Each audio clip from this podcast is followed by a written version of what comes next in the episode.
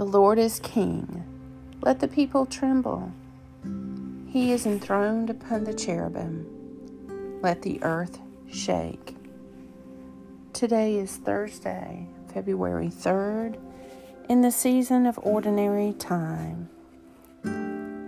Take a moment to be still and become aware of God's presence within you and all around you.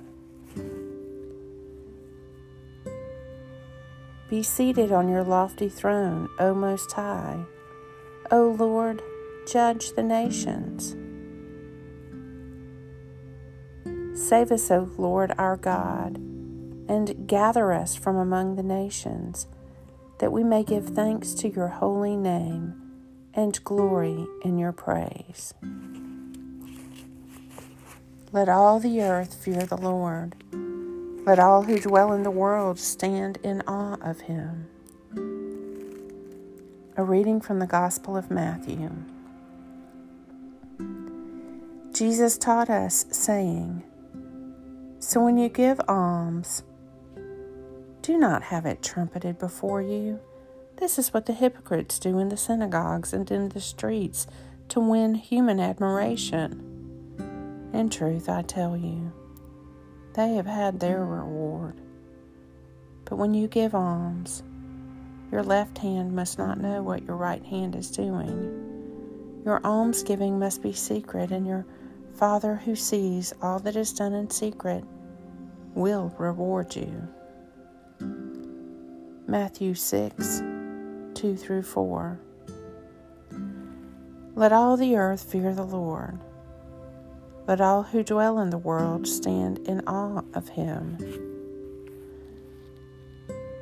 Those who trust in the Lord are like Mount Zion, which cannot be moved, but stands forever. The hills stand about Jerusalem.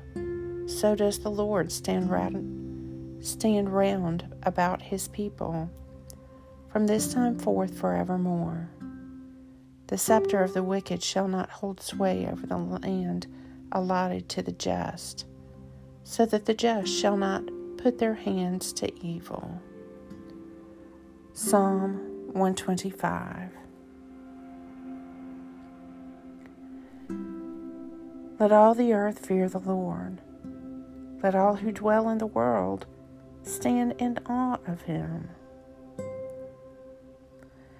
I am the Alpha and the Omega, says the Lord, who is and was and who is to come, the Almighty.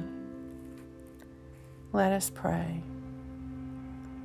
Our Father, who art in heaven, hallowed be thy name. Thy kingdom come, thy will be done, on earth as it is in heaven. Give us this day our daily bread, and forgive us our trespasses, as we forgive those who trespass against us. And lead us not into temptation, but deliver us from evil. For thine is the kingdom, and the power, and the glory forever. Amen.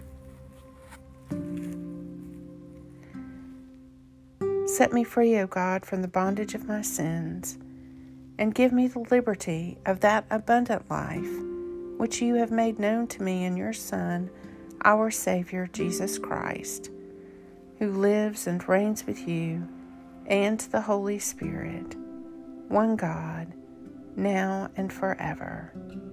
Amen. Lord God, Almighty and everlasting Father, you have brought me in safety to this new day. Preserve me with your mighty power, that I may not fall into sin, nor be overcome by adversity. And in all I do, direct me to the fulfilling of your purpose. Through Jesus Christ my Lord. Amen. Go forth in the peace and in the presence of Christ.